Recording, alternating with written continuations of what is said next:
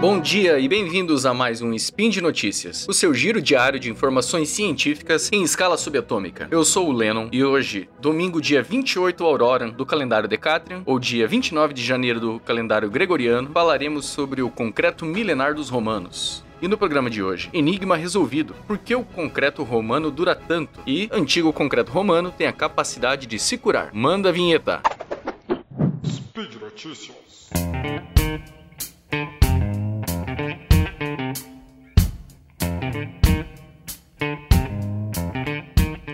E aí, ouvinte, como vai? Quem nunca ouviu falar sobre as construções romanas? Panteão, Coliseu, os aquedutos, estradas. Se tem uma coisa que eles sabiam fazer era construir. Mas vocês já se perguntaram como essas construções ainda estão de pé até hoje? Como é possível que hoje, mesmo usando aço em conjunto ao nosso concreto, nossas construções com mais de 50 anos já ficam feias e cheias de fissuras? Bom, um dos motivos das nossas estarem tão feias é porque ainda não temos uma cultura de manutenção preventiva. Mas, de qualquer forma, por que é tão diferente a durabilidade do nosso concreto de hoje para aquelas obras que estão lá há dois mil anos enfrentando chuva, calor, terremotos, sem uma barra de aço sequer? É aí que vem a pesquisa dessa galera do MIT com o Harvard e alguns laboratórios da, da Europa. A gente já sabe faz tempo que o concreto romano possui pedacinhos brancos muito pequenos, feitos de compostos de cálcio. Até então a gente pensava que eles estavam ali por alguma, sei lá, algum problema na hora de fabricar o cimento ou impureza na mistura, ou até uma mistura mal feita. Mas como é possível que os romanos se preocupassem tanto em fazer as coisas bonitinhas, com detalhes,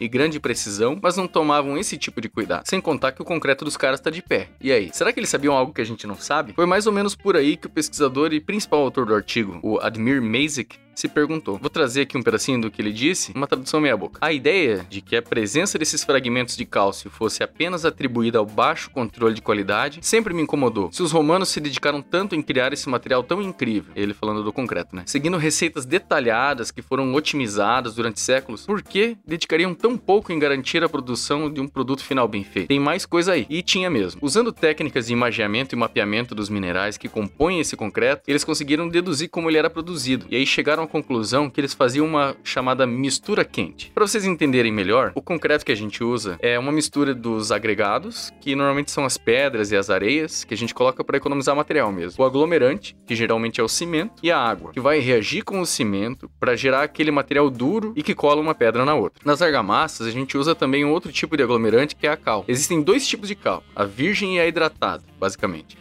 A cal virgem é extremamente reativa e libera calor quando a gente reage com água. Então, se você passar na pele ou no olho, pode ter queimaduras sérias. A cal hidratada é aquela que já reagiu com a água que é que normalmente a gente usa na argamassa. Hoje a gente consegue comprar a cal hidratada já pronta, mas antigamente era normal você colocar a cal virgem em um tambor, deixar com água por alguns dias, e aí é que a gente chamava do processo de extinção da cal. Mas enfim, o que, que isso tem a ver com a pesquisa? É que a mistura quente que eu falei ali atrás, que os romanos faziam, era utilizando a cal virgem. Chama-se mistura quente por causa do calor mesmo que ela libera na hora de reagir com a água. O que acontece é que quando o concreto se fissura, quando ele se quebra, seja por alguma movimentação, por mudança de temperatura, qualquer outro motivo, que é bem comum o concreto fissurar, ele permite que a água passe nessas brechas. Se essas fissuras continuam abertas, com o passar do tempo elas vão abrindo cada vez mais e deixando cada vez passar mais água. Só que o concreto romano é diferente. Quando a água passa por essas fissuras, ela consegue reagir com esses bolsões de cálcio, que é, na verdade é um composto de cálcio, né?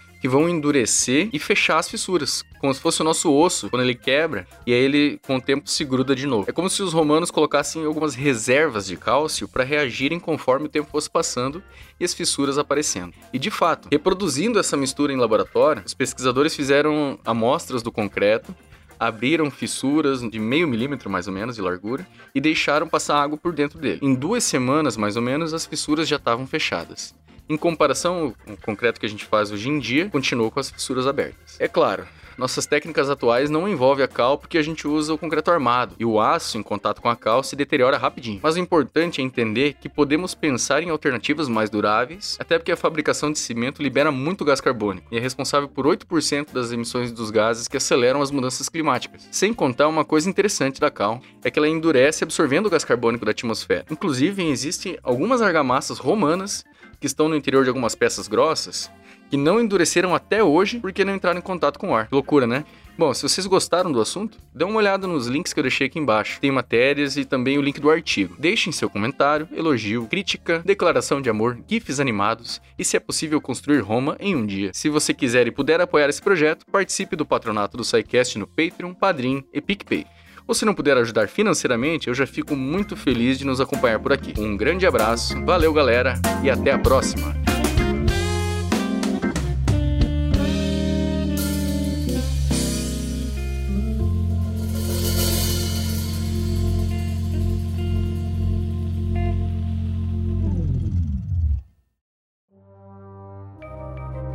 Este programa foi produzido por Mentes Deviantes.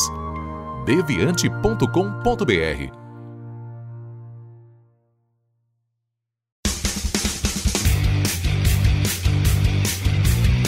Cortes, edição de podcast.